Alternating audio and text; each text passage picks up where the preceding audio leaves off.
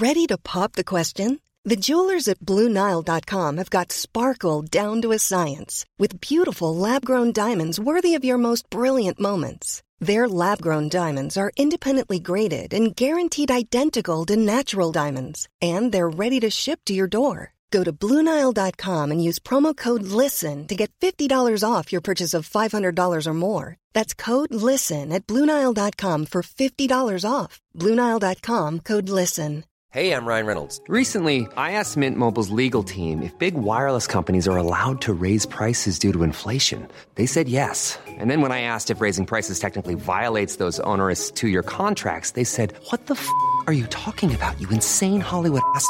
F- So to recap, we're cutting the price of Mint Unlimited from $30 a month to just $15 a month. Give it a try at mintmobile.com slash switch. $45 upfront for three months plus taxes and fees. Promo for new customers for limited time. Unlimited more than 40 gigabytes per month. Slows. Full terms at mintmobile.com.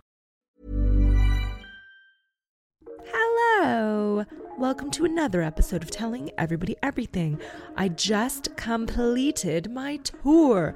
So thank you if you came to see the show Mrs. anywhere in the UK or in Europe or if you saw it in America or if you saw it in Canada. I really appreciate it. If you weren't able to see it, it will be released as a special soon, though we are ironing out the details of that because we you know what? You don't. I'll spare you the details. We hit some fucking bumps in the road.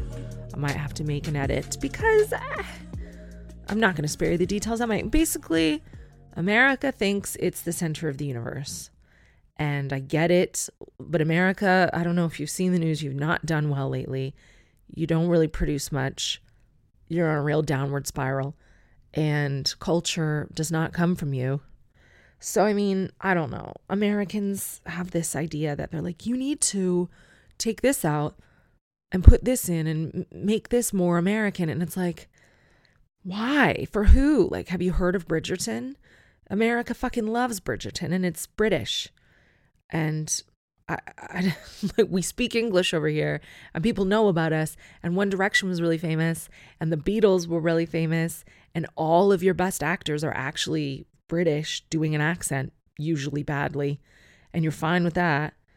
But I mean, I don't know. We're in discussions. I might have to change some little things around, but I hope not to because you know what? I love the UK. This is my home. This is where my children are from. This is where my daughter goes to school.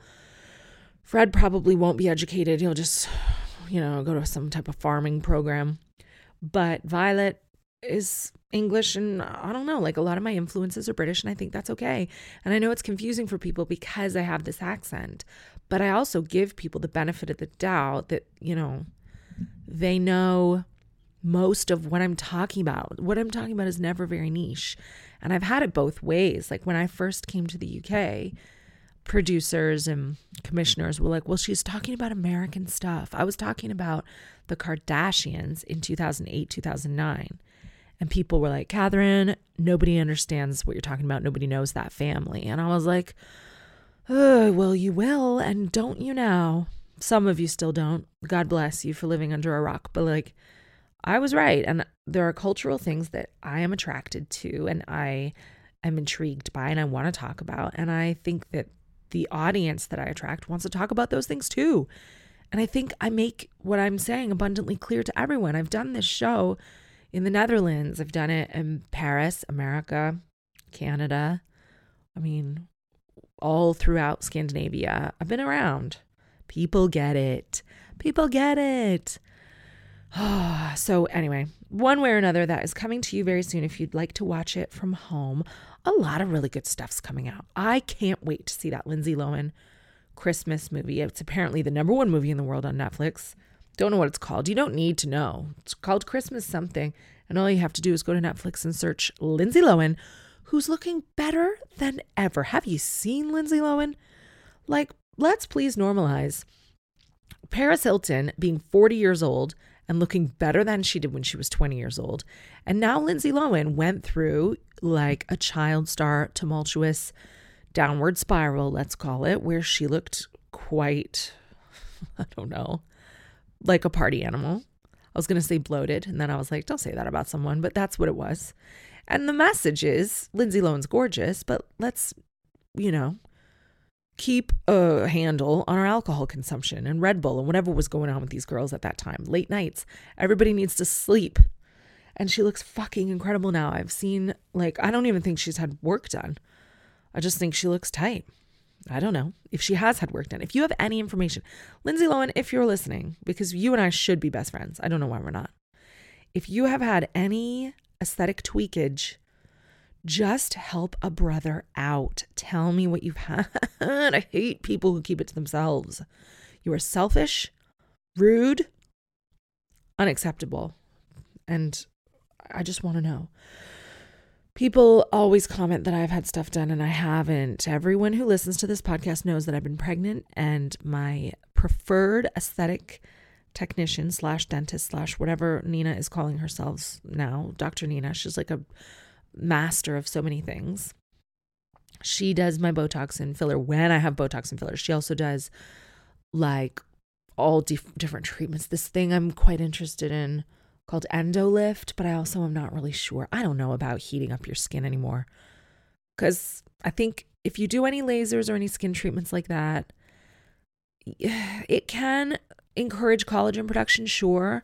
But also, I think heating up your skin too much maybe melts some of the fat underneath, and you need fat in your face. And I also feel like these are treatments that you need to kind of keep up every six months, three months in some cases.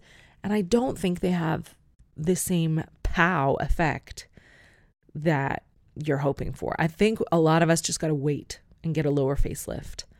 I don't want to be chasing my tail, getting Morpheus in my lower jawline all the time to improve skin quality because the laxity is just it's gone too far. Anyway, I haven't seen Nina in a long time because she's too good at her job. She's too scrupulous.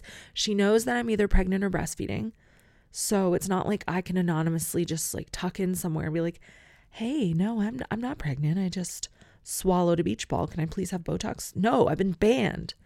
So anyone who thinks I've had work done, no, I've had the opposite of work done. I've had no work done. And that's why I look like shit. Anyway, I don't look that shit because people were hitting on me up north.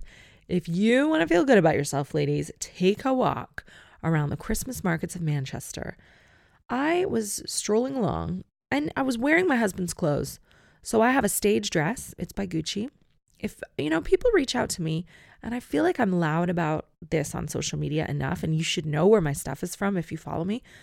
But the lesson is, you know, people don't always see everything that you post. So sometimes you have to say it again. My headbands and bows or, you know, any hair accessory that I have is usually Victoria Percival. You can go to her website. She has lots of nice Christmas goodies in the new collection, but she does the headband that I wear on tour. My dress and my shoes that I wear on tour are Gucci. Why? Because you're worth it. Because we did a hundred shows. And if you divide the cost of the dress by 100, then like per night, a costume fee plus dry cleaning is not that much. And that's what I do. I wear the same dress every night on tour. So I pack very little. The dress is just ready on a hanger. That's all I need. And during the day, I'm either just doing some work or doing a podcast if I don't have the family with me. If I have the family with me, then yes, I have to pack absolutely everything in my life for Fred. But I didn't. This was my last time alone. I just went up north with my tour manager, Annie, who is now in Qatar working on the opening and I think closing ceremonies of the World Cup. Qatar is a, you know, contentious and controversial place right now, but a lot of people have gone there and a lot of people will be watching the World Cup. What is that? It is a contest of football, I'm told. Annie and I were alone, and so I had some takeaway and I went for a little walk wearing my husband Bobby's clothes. I had my own Ugg boots, I had Bobby's track pants, I had Bobby's college jumper, and I had a toque on, like a Canadian, you know, woolly hat. And my Zara, uh, oh my gosh, speaking of coats, I was wearing my Zara bomber jacket because I thought it looked like one that Molly-Mae had. Molly-Mae from Love Island, who is dating Tommy Fury and expecting a baby with him. And I loved her pregnancy style and I wanted to start looking more like Molly-Mae.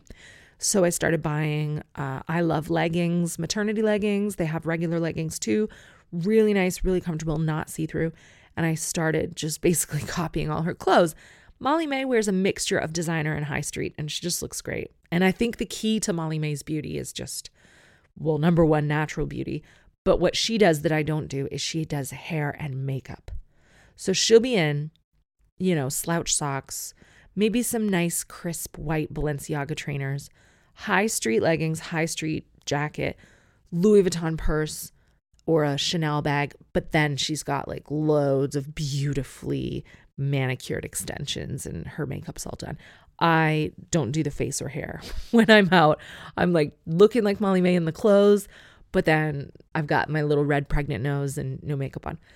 So the coats as a as a little detour. Bobby, my husband. I love him very much. Don't get it twisted. I love Bobby more than ever. But we've hit two bumps in the road this week. Number 1, he doesn't like boxes. He doesn't like uh you know, he's not materialistic at all. It's one of the things I love about Bobby. He brings me back to my roots. He reminds me where I came from. He's very humble. He doesn't like waste. He doesn't like spending a lot of money on things you don't need. And he believes in decluttering. And doing that provides so much peace and clarity in your life. We all just juggled rooms. Violet had so much fucking stuff. Like, I'm talking designer things with tags on, unopened gifts. So, watch this space because I am teaching Violet how to create either an eBay or Depop account. And she is going to be selling all these things for charity because, I mean, whose fault is it? Mine. But she's got just so much stuff. Bobby throws it all away or gives it to charity regularly. And he breaks down boxes in the garage and he's always like, Catherine, what are you ordering? What are you doing? But I don't, you know, I'm trying to get better. And I am trying to pack away things that are off season. So this summer, I packed away all of our winter coats. I am talking about my iconic Prada floor length puffer jacket that I wore on Who Do You Think You Are, that I wore when I first reconnected with Bobby, that I have worn solidly since I bought it. How long ago was that? Just about four years ago, coming up on Christmas. I bought it for Who Do You Think You Are because you weren't allowed to wear Canada Goose on the BBC because Canada Goose is a little bit contentious due to the fact that they murder geese and coyotes and it's not great. It really isn't great. And I needed my eyes open to that. So when that happened, I went, oh shit, yeah, you're right, BBC. I bought the Prada coat. I gave away my Canada Goose jacket and I gave away the children's Canada Goose jackets too. Or no, I only had one child. I gave away Violet's one, or she might have had two sizes. Anyway, I'm trying to be better. So I packed away all these coats. It was not just my Prada coat, it was Violet's winter coats, the one she needs for school, which is like branded to her school uniform. Um, I packed away my Ray jackets. You might have seen in the Duchess have like a long pink, lovely fuzzy jacket. I have that in a variety of colors. Packed that away. Packed away Bobby's winter coats. Packed away some leather jackets. Packed it all away. That has gone missing. That's gone. That entire bag of coats has either been donated to charity, which is what I'm hoping, or it has been thrown out in a skip. Because every once in a while, Bobby gets a skip. For American audiences, a skip is a dumpster. And they drop it off in your driveway and you fill it up and then they collect it and they take it away for a fee. And uh, my fear is that my entire lifetime collection of winter coats is gone in the trash. And I really hope someone's wearing those coats. I really hope it's gone somewhere, but we've torn the house apart. Um, I just don't, I don't have any of those coats, but that's okay. At first, I was like, oh my gosh, what a waste. But then I was like, well, hopefully they've gone to a better land, to a better person, to a better place. And I don't really miss them. I, I got really good use out of that Prada coat. It was my favorite. It was also great for being on set, for just chucking it on the floor and sitting on it because it was waterproof, but it was warm and it was, for some people, it looked like a bin bag. I mean, I squatted down one time to pick something up, and Sara Pascoe's dog Mouse came over and pissed on me because I think he thought I was trash. But I mean, that coat and I have been through a lot together, and it's okay to take something that you love, thank it for its service, and let it go. And now I have the one Zara jacket that I bought to copy Molly-Mae. I have no other winter jackets. I'm going to buy a baby wearing parka for the winter because the baby's due anytime. And uh, that's it. I, I was like, you know what, Catherine, you don't need a designer winter jacket. You had that one. You loved it. It's gone now. But I was sad at first. I was like, Bobby, you threw all our jackets away. And he denies doing it. He's like, no, that wasn't me. Well, who would it have been? Because you don't see me going to the dump ordering skips. And he's blaming Violet, and Violet's blaming him. and we just don't know. But what we know for sure and what I have accepted is that all the coats are gone. So, I mean, I hope that one of you is wearing my coats. I hope that very much. And I've learned a lesson from that. The lesson is trust no one. Don't pack your uh, winter coats away, keep them where you can see them. no, you don't need stuff. You don't need as much stuff as you think. And it's okay when something goes. But I'm walking around Manchester. Oh, the other, wait, the other roadblock Bobby and I bumped into is that I have been told by a lot of sources online that it is a wise decision to start at this point in your pregnancy harvesting colostrum. Colostrum, those of you with kids or those of you, you know, in the know about women's bodies and issues, you'll know that that is the milk that comes first when you have a baby. And it's like really rich and full of antibodies. And it's kind of like oil or like butter. It's yellow or orange like butter. And you only get a little little bit because a newborn's stomach when it's born is really really small. And it's the milk that comes before your actual white milk that looks like milk comes but i have it now and you won't run out of it. It will just start to come uh, at different times i guess. And you can squeeze down your breast if you want like a tutorial on how to do that. They've got loads of them online. You should not be using a breast pump to get it out because that can overstimulate your breasts and then cause uterine contractions. And you don't want to have your baby too early, you just want to chill and wait. But you can just squeeze the milk out and you can order these little syringes online that are sterile, colostrum harvesting syringes.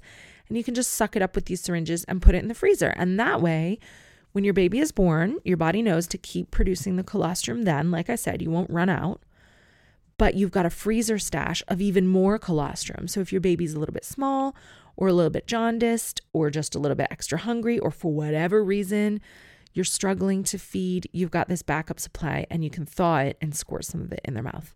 Great. Love it. I'm a huge fan of everything to do with making babies stronger and healthier and facilitating breastfeeding.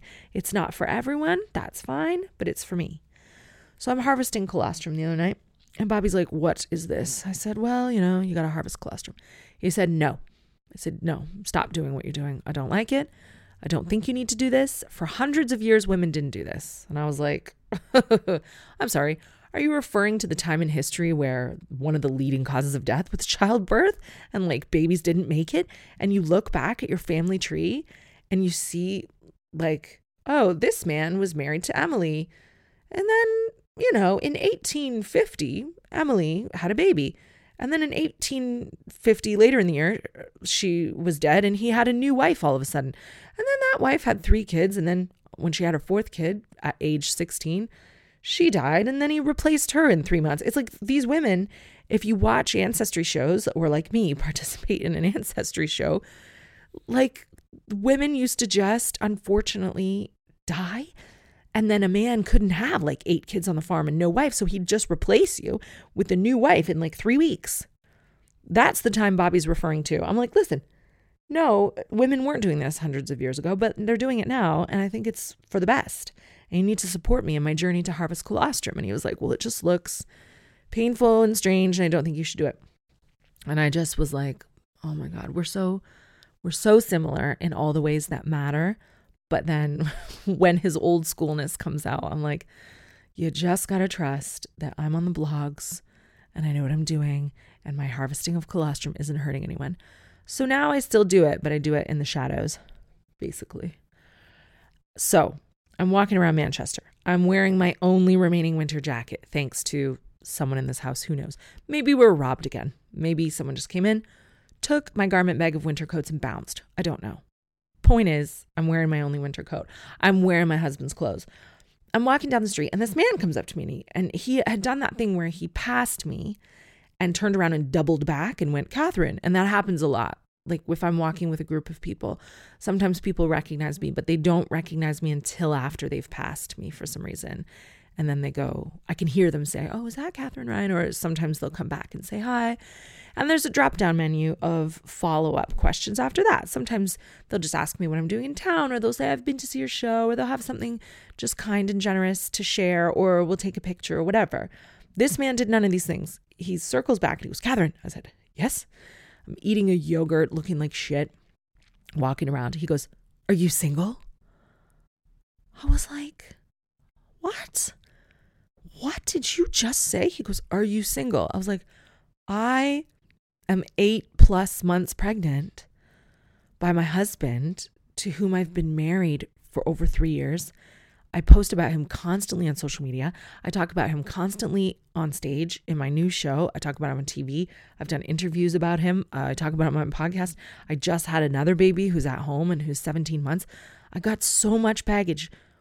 Like, if you recognize me, not everyone has to know me, not everyone has to know about my life.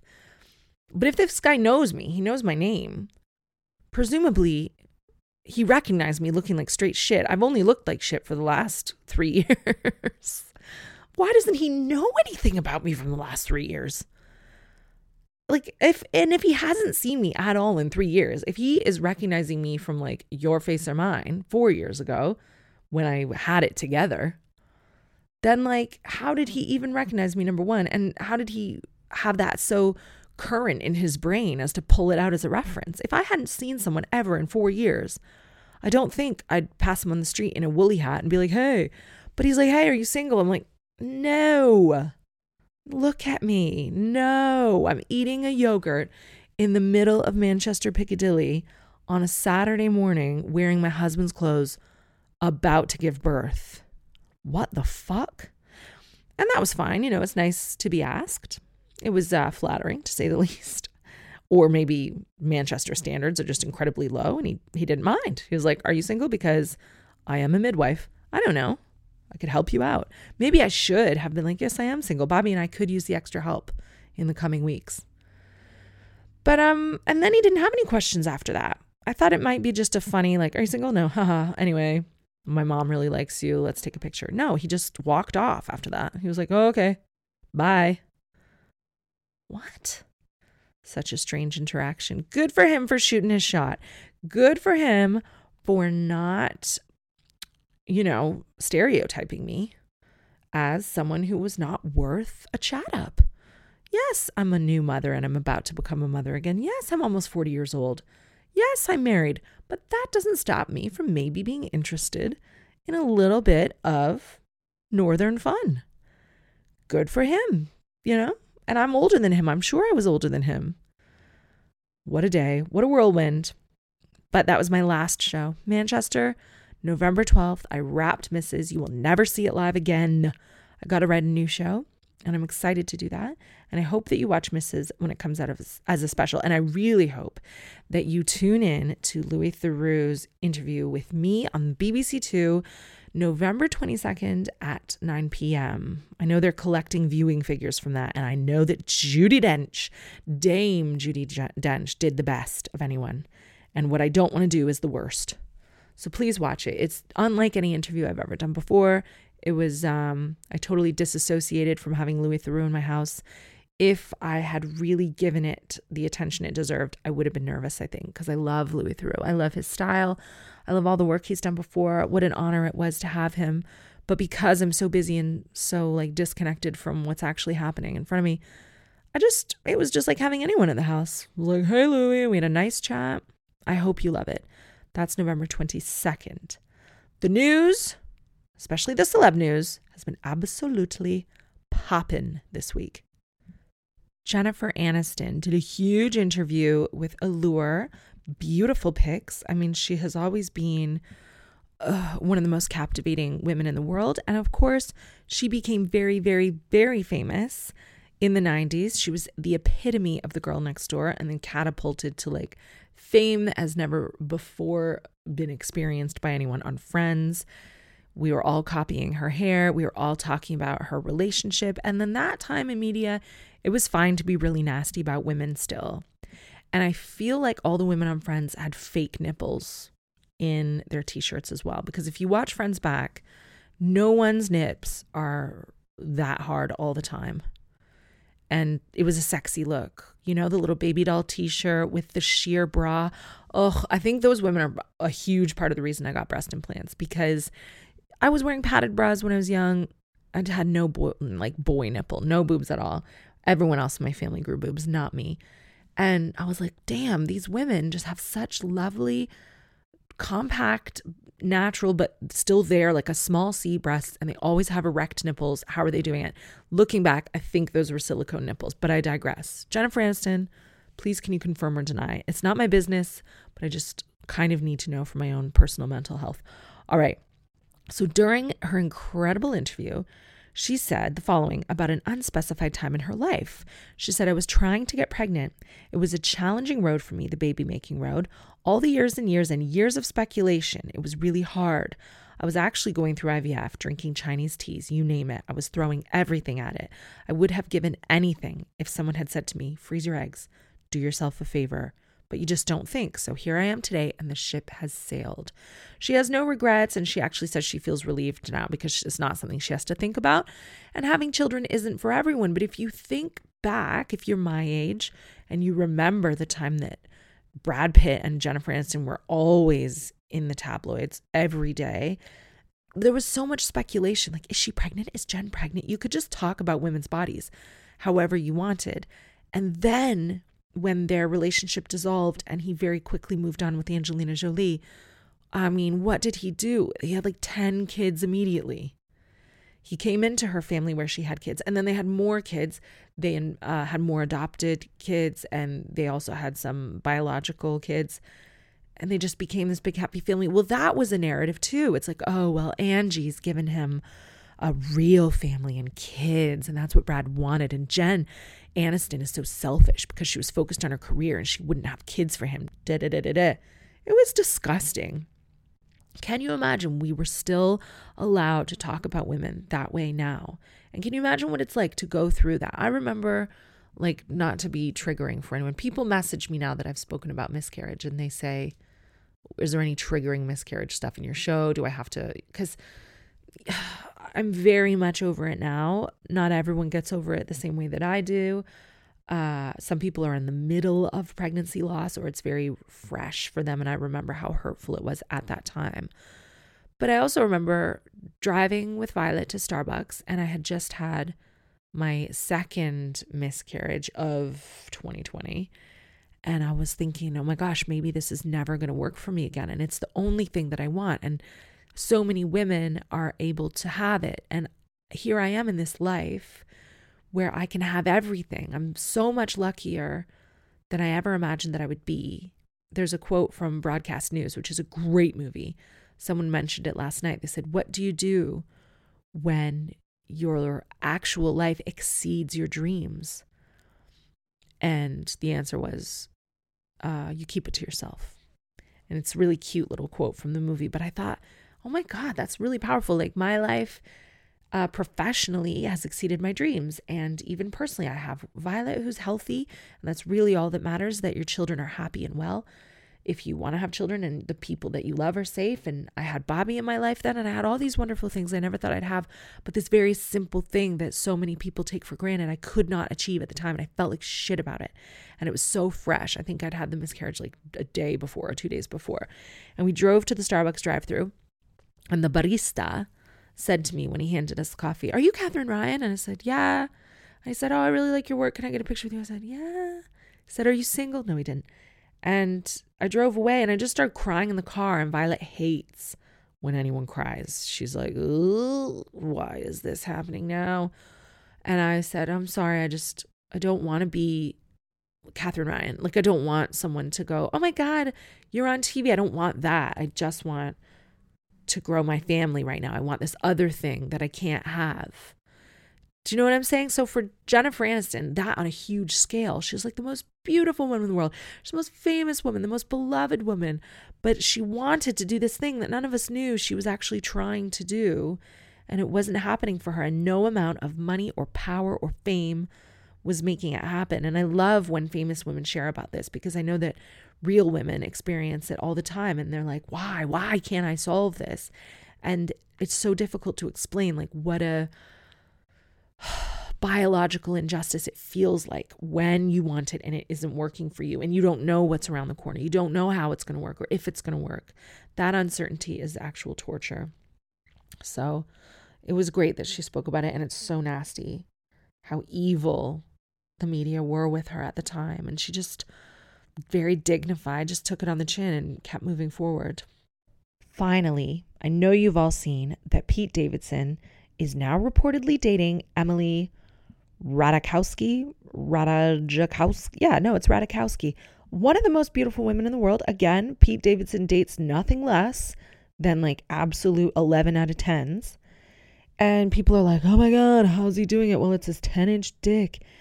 Uh, Ariana Grande supposedly went on record saying it was 10 inches. Then Pete corrected her. He said, no, it's nine inches.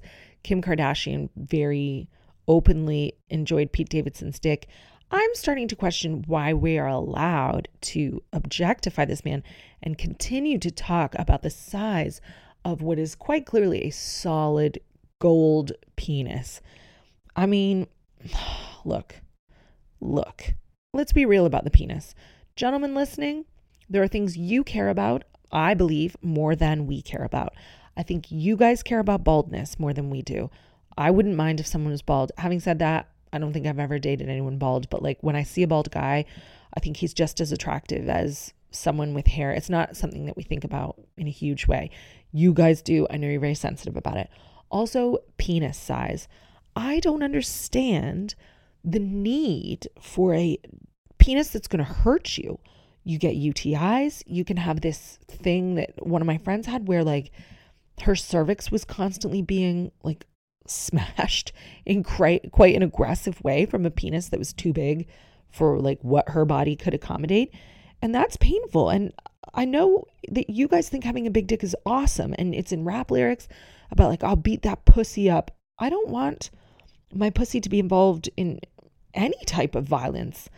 I just, I, think the nerve endings are not even up that high. But there is, this is the thing with dicks, is there, we know that if you grow up with a big penis, that you show it to other guys in the shower or you participate in some sort of athletics or you're naked together and other men first will notice that you have a big dick. We know that that big dick parlays into big dick energy and you grow up a different person, a more confident person, a more relaxed person, someone who acts like they've got this quiet aura of self-esteem because of how other men have treated you growing up. So that I think is what we're attractive to. It's not the big dick but the BDE, big dick energy. I have always been strongly attracted to big dick energy. And sometimes this energy comes from men who have very average sized penises. But when you have a big one, you're more likely to have the energy because of how everyone treats you. So that's what it is. It's the swagger. And I will tell you, uh, not just from experience, but from different uh, surveys that I've taken in my industry, a lot of male comedians have huge dicks. Now, what comes first, the chicken or the egg, the talent or the dick? But I think they grow up with this confidence from other men being like, whoa, his dick's big, and giving them like props in the dressing rooms or whatever happens.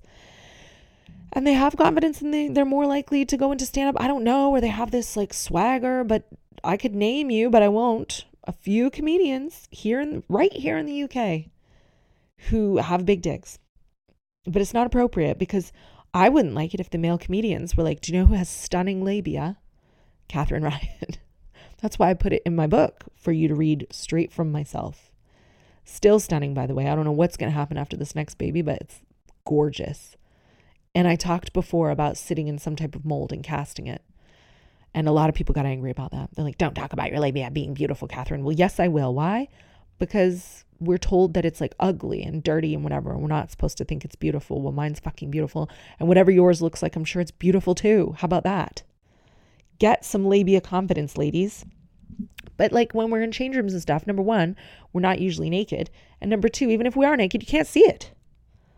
But men swinging around, they have like contests and helicopter competitions and they do weird things. I don't know. And I think this is what makes Pete Davidson so attractive whatever's happening with his dick, and I've not personally seen it, but I've heard the rumors about it being huge.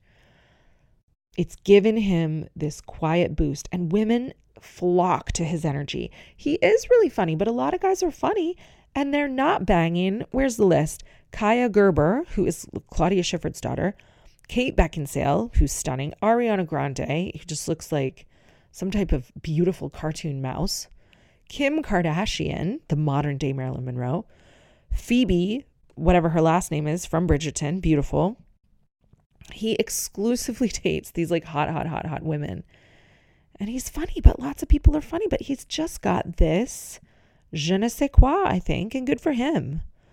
Like, what do I care? I think men are triggered by this because Pete Davidson is mopping up the world's hottest women.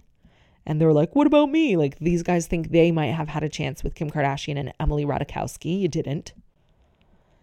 And these women are dating Pete, I think, because, well, he's fun for a while, it seems. I don't know what happens after eight months, but they all seem to be like, that's enough now. I, will tell you what happens UTIs. There's not enough cranberry juice in the world. You can only do that for a limited amount of time before you start to get injured. And you think, do you know what? My pelvic floor health is worth it to me. I got to walk away from this, hobble away from this. And uh, Pete's dating all the hottest women, and Nick Cannon is dating all the laziest, dumbest women who don't want to work and who think having a baby is easier than working. Well, guess what? It's not. Especially when the dad signs a check and you only see him once in a while. Oh, good for Pete Davidson. good for Pete Davidson. What are your thoughts? Please email me as ever, telling everybody everything at gmail.com. Let's listen to these words from our sponsors, and when we come back, I'll see what's in the emails today.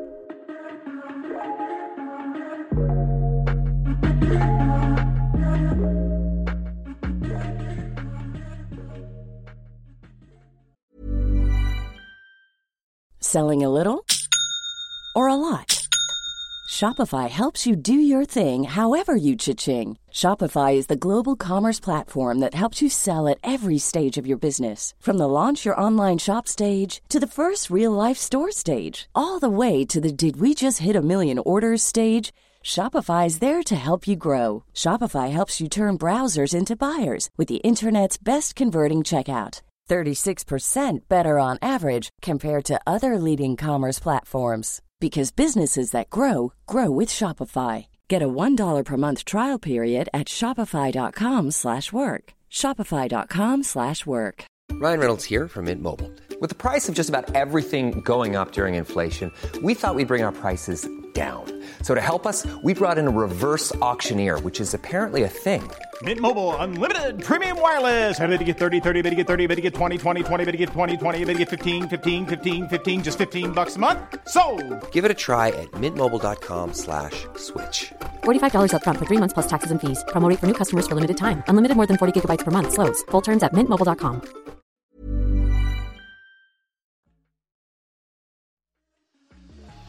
The first letter is one about a moral dilemma. Catherine, I made a firm break with an abusive ex over five years ago. The only contact at all has been brief and specific to an organization we both volunteered with for a while. I'm deeply in love and happy with someone else. We're planning our engagement, so this is not a romantic situation. The situation with the ex is that Oh, he's an alcoholic of the highest order who has also diagnosed borderline personality disorder and likely comorbid NPD. But I'm not a psychiatrist. Is allegedly in AA and is working the steps. I mean, you already know too much about him. You don't need to know other stuff. You definitely don't need to be like pathologizing what is wrong with him. Uh, what's NPD? Narcissistic personality disorder, I think. Yeah, we can't we can't go around diagnosing, and also it's none of your business. Allegedly in AA, I mean, look, who cares what he's doing? My first reaction, who the fuck cares what he's doing? You say, I owe this ex nothing. He nearly cost me my life. I avoid him and I don't know anything about his life, nor do I want to. Yes, you do. And I only know he's allegedly seeking treatment for his alcoholism because he reached out via email and ask permission to speak with me on the phone to make amends. Amends is, of course, part of the AA 12 step program. All right. So he should be blocked from contacting you on email. He should not be able to reach out to you in this way. And if you receive an email from him, if these are your boundaries and if he's an abusive ex who nearly cost you your life, I'm sorry, you shouldn't be reading the email. That's your first mistake, in my opinion. It's just my opinion, but you don't need any contact from this person because you're like, I don't know him anything. I don't know about his life, but you do because you've read this email and he told you about his life and you're already speculating, like, well, allegedly he's in, I, I don't really know. No, you're letting him live in your head rent free. You're giving him too much space. I'm not worried about being sucked back into his mind games. And my partner is supportive and understands that how to proceed is my decision alone. He supports whatever I decide to do. So, my question is ethically, should I allow this man to say his piece and feel he's made amends before going back to my zero contact rule? Or ignore him as I have done for over five years and continue my reign of badassery uninterrupted. I believe in letting people try to change, but I also believe in putting myself first.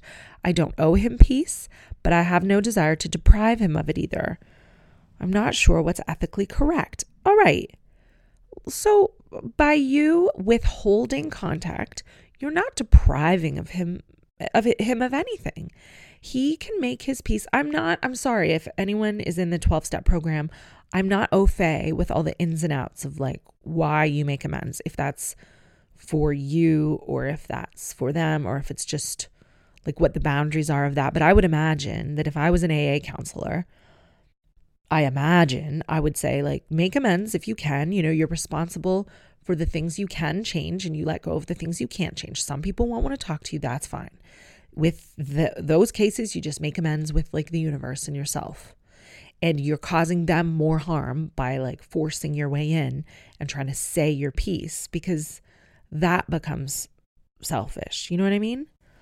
So I wouldn't worry about depriving him of anything. If it is a boundary violation for you to hear his voice or to speak to him on the phone, like you don't have to do that. He can still do his 12 step program and heal without your involvement whatsoever. You do not owe this man your audience. It's up to you and about what you can gain from this apology. Do you feel like you need to put to rest some unfinished business or demons from the past? Do you feel that it would be advantageous to you to hear his apology and get closure that way? If so, let him say his piece. Otherwise, no. You don't have to respond to the email. I don't believe you should have read the email in the first place. I don't believe there should have been an avenue where he could contact you in the first place because what you say is different from what you do. You say, There's been no contact. I haven't thought about blah, blah, blah reading his email is contact. And in my life, I wouldn't have read an email. But in your life, maybe it will help you. So, like, don't think about him. You know, he's not an evil person. He's sick. It sounds like fine, fine. It's good that you know that. And it's good to wrap your head around. Sometimes good people make mistakes and it isn't about you. And it's good to just close the door, peacefully move forward. You don't have to wish him any harm or animosity. But equally, you do not owe him your audience. Reading his email is a form of contact, and it's up to you. He can still get the closure he needs and make amends with the universe without you having to listen to his voice. It's totally up to you and what you can gain from it. And that goes for everyone else in the same situation. You don't owe anyone your audience. Oh no, Catherine, my partner wants to go on a break, but insists it's not me. What do I do? I'm 28, my boyfriend's 30. We have a great communicative relationship. We talk through things instead of arguing and generally just have a lot of fun. We both have anxiety, and my boyfriend suffered greatly with this after his last relationship ending. She initially had a break with him to focus on her mental health, and then it ended. He told me of the despair and how she told him it wasn't his fault, but there was nothing wrong uh, with him, but it ended anyway as the relationship affected her mental health. So he tells me all the time about how this is the happiest he's been. He always talks about marriage and kids. So I've never had any worries until last night. We had spent an evening together and we were going when he told me he wanted to go on a break because he doesn't feel himself. Nothing to do with me. I'm great and there are no issues with me. Obviously, I'm heartbroken and I feel extremely anxious about the situation how he, as he's now doing to me what his ex did to him. I left and I told him to have all the space he needs, but if he wants to talk to me, he can reach out. I just don't know what else I can do or how to keep the negative thoughts of us separating at bay. He kept telling me I'm exactly what he would look for in a life partner. I tick all the boxes, but he feels he has everything and nothing at the same time. I just don't understand his need to break things off instead of me just allowing him space and my support to work through this. I'm especially hurt he has done what his ex did to him, despite knowing how hurtful that was. So, what do I do? I mean, ugh. Ooh, I don't know. It sucks to hear it, but it doesn't really matter why he's doing it. And it doesn't matter what happened with his ex. And I know that you think about all the minutia of how hurtful this is and how to get him back and how to act and react. But like, I was in a relationship before Bobby. There was a break after this relationship with someone whom I'm still friends with. A lot of you know who it is, but like, whatever. It's Alex.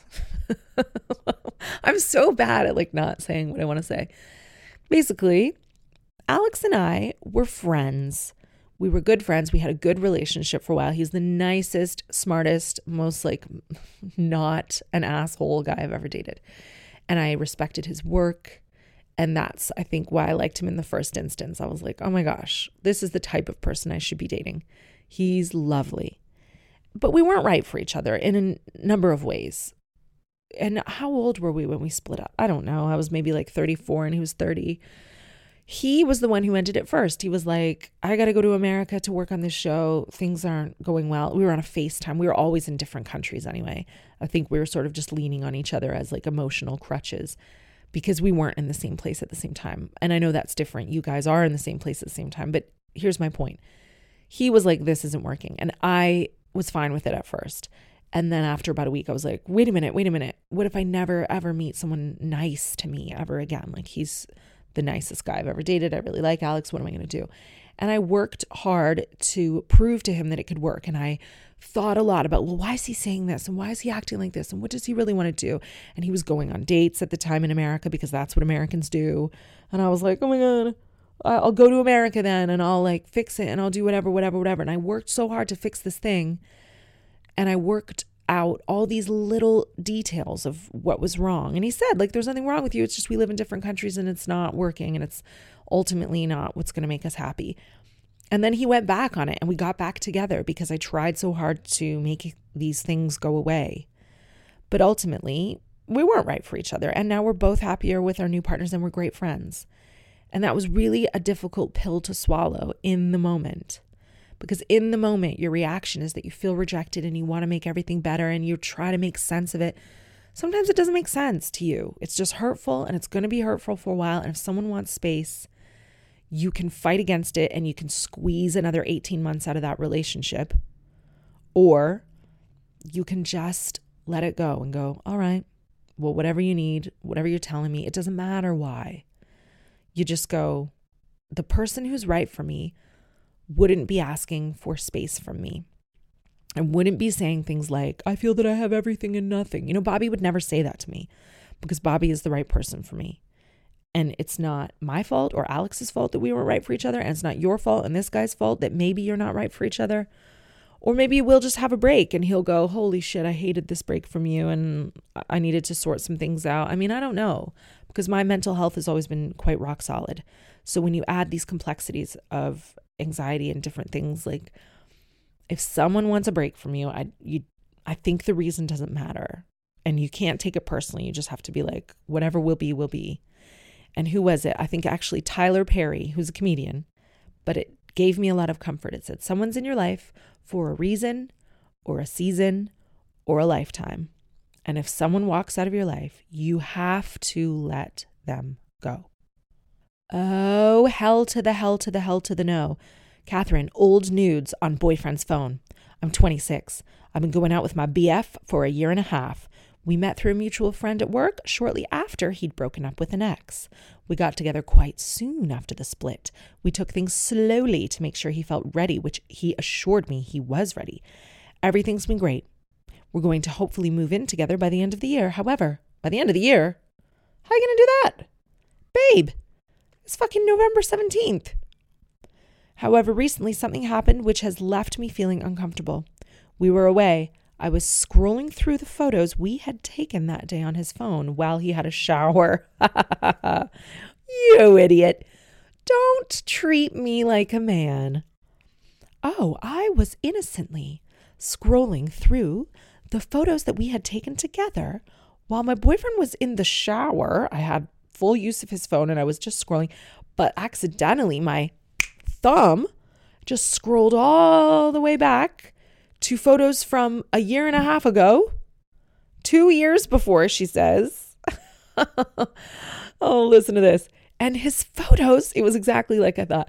His photos spun back when I scrolled up. Oh, oh.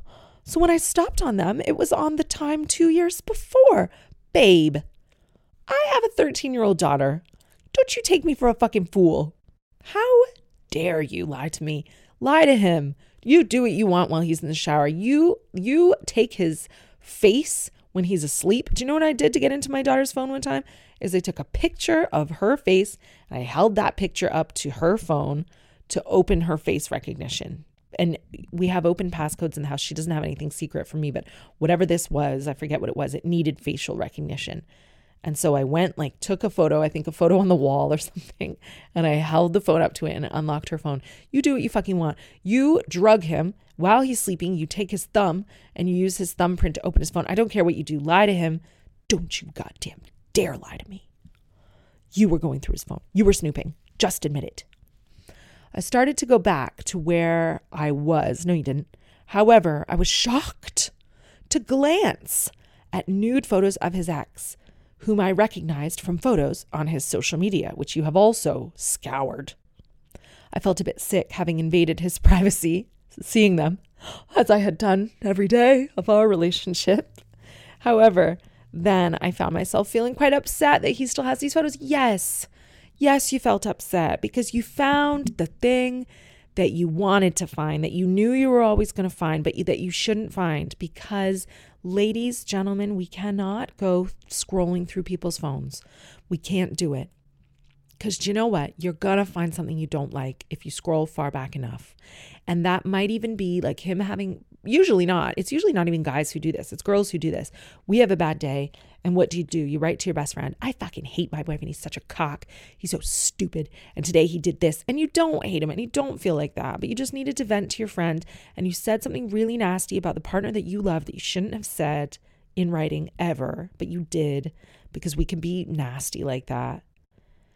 And you never meant for him to find it. But if he scrolled through your phone, he might find it and he might be hurt and it might be so damaging to your relationship, even though it was nothing.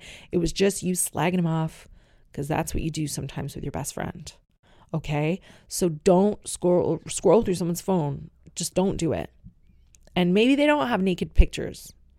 Probably they don't. But you're going to dig until you find something that hurts your feelings. I've been confused since, and I didn't want to bring it up in case he thought I'd been snooping on his phone when I didn't mean to see them. Stop lying to me. Should I speak with him? How do I bring it up? I don't know if I even want to, as I want to trust him and maybe he's forgotten about them. Okay, here's what you do you can't forget some things that you see. So you take this as a lesson like, oh, fuck. I've seen these naked photos now from two years ago and I shouldn't have seen them. And now I've seen them. I can't unsee them, but it's entirely my fault. So I need to like red pill myself or whatever and like make myself forget because this is all my fault. I shouldn't have seen it. And you're never going to bring it up with him because what you did was wrong. All right. And yes, in a perfect world, you would think, oh, he deleted these pics. I don't know. Go back in and delete them yourself if you want. You're, we know you're in that phone every time he takes a fucking shower. but just take it as a lesson moving forward. It doesn't matter what happened before you. It just matters what happens now. And you shouldn't have been snooping. You really shouldn't have. And I wish that you could forget this. Oh, Bobby and Fred are coming in. Hi. You can come in. I'm just answering emails. Hi, Fred. Are you playing with Daddy? Hi. Hi, Fred. What are you doing? Oh, a kiss. Thank you. Daddy, a lady was snooping through her boyfriend's phone, but she says she wasn't. She was just innocently scrolling when he was in the shower. And she saw naked pics of his ex girlfriend from two years ago. Hi, which is six months before they started dating. Whose fault is that? Um, I guess both of their faults. What's the matter, Fred? Mama. You want me to play with you? Yeah. Okay, well, I'm finished now. I was just asking. Yeah, he should have deleted it. And also, sh- maybe shouldn't be going through his phone. I don't know, unless there's other issues. I have no idea. I'm just jumping in. All right. Both at fault. I gotta go. Bobby's so nice, always taking the woman's side. I think it's all your fault. Bobby thinks it's both your fault. I'll see you next week. Write me an email. Be, uh, Fred, can you say telling everybody everything at gmail.com? Can you say that? All right. See you soon.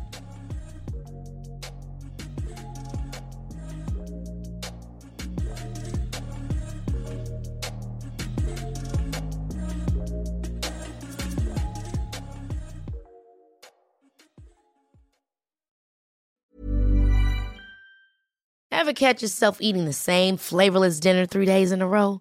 Dreaming of something better? Well, HelloFresh is your guilt free dream come true, baby. It's me, Gigi Palmer. Let's wake up those taste buds with hot, juicy pecan crusted chicken or garlic butter shrimp scampi. Mm. Hello Fresh.